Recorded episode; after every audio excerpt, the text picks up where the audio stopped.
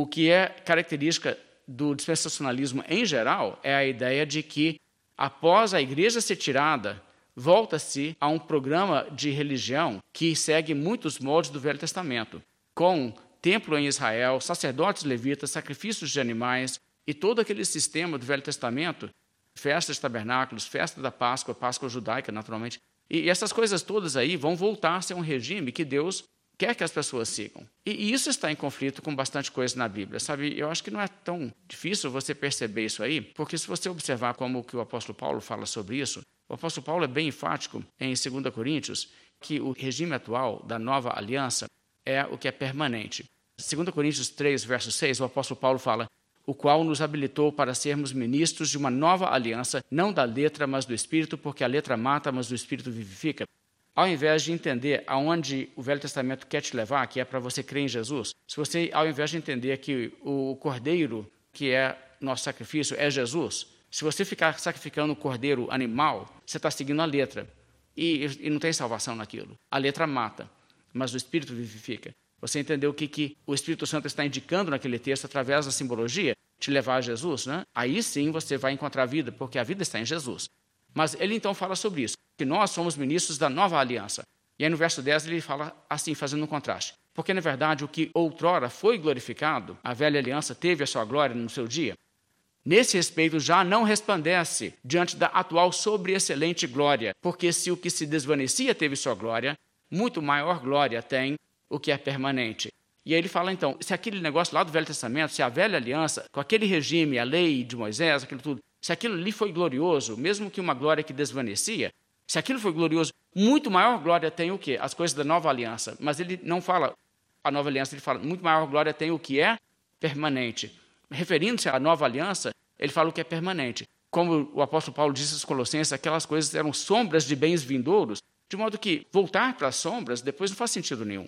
E isso é bem contrário à mensagem do Novo Testamento. E eu acho que isso é, é tão evidente que é, é, meio surpreendente que uma pessoa não enxergue isso aí, sabe? Porque o Novo Testamento não te apresenta tipo assim, ou oh, nós estamos aqui agora no intervalo do programa principal de Deus. Porque o que Deus gosta mesmo, o que Deus valoriza mesmo, é aqueles rituais do judaísmo. Mas aquilo foi suspenso temporariamente, enquanto a gente faz uma coisa meio inferior agora, que nós chamamos de igreja cristã. Depois a gente volta para o programa que é o programa mais nobre, que é a velha ordem. Não, gente, não é dessa maneira. E é por isso que a gente chama o negócio de Velho Testamento, Velha Aliança. Né? E o que está velho é, se torna obsoleto e é para ser colocado de lado mesmo, com a chegada de uma coisa melhor.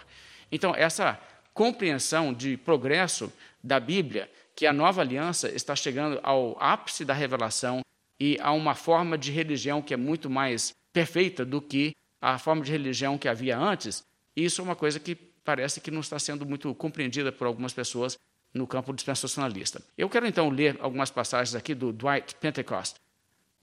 Existem certas semelhanças entre os sistemas arônico e milenar, ou seja, lá naquela ordem de Arão, aqueles sacrifícios, sacerdotes levitas, existem então certos sistemas ali naquele modelo que vai acontecer também no milênio.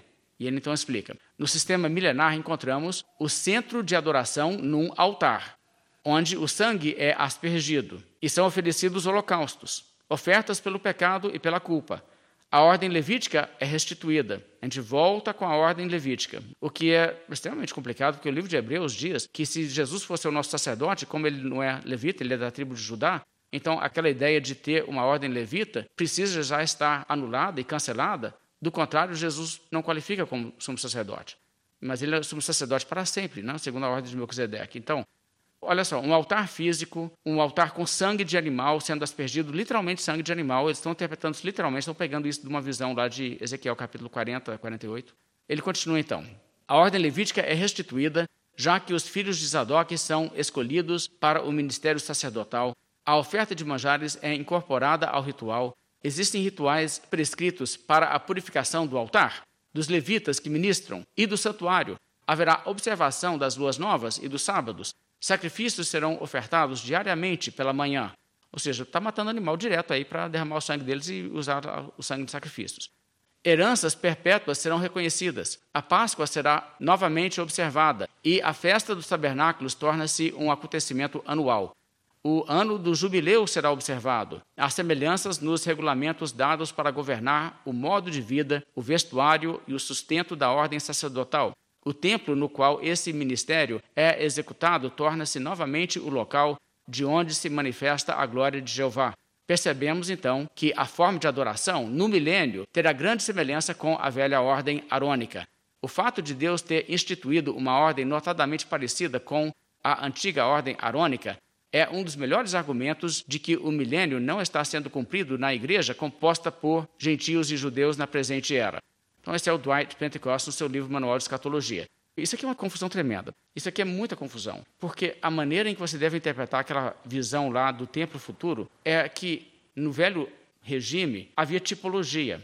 Os sacerdotes, dos animais e o próprio templo, tudo isso tinha um valor simbólico. E o que ele fala é que vai haver uma coisa que vai ser muito mais grandiosa do que qualquer coisa teve, ele emprega o mesmo simbolismo na visão, mas não vai se cumprir literalmente, vai cumprir-se como a tipologia apontava e não como a tipologia funcionava. Então, o, o correto é interpretar o Velho Testamento à luz da revelação mais completa trazida por Cristo e codificada no Novo Testamento. O livro de Hebreus, por exemplo, ele, sinceramente, ele desbanca todo esse modelo aí. Porque ele diz que aquele regime passou e passou para sempre com a chegada de Jesus. E aquilo ele nunca podia salvar mesmo. E por isso que foi introduzido uma nova aliança, que é superior, que aquilo lá não resolvia nada, aquilo ali é só um teatro. Ajudava as pessoas naquela época, antes da vinda de Cristo, entender que eles precisavam de aguardar a salvação que era futura. É só isso.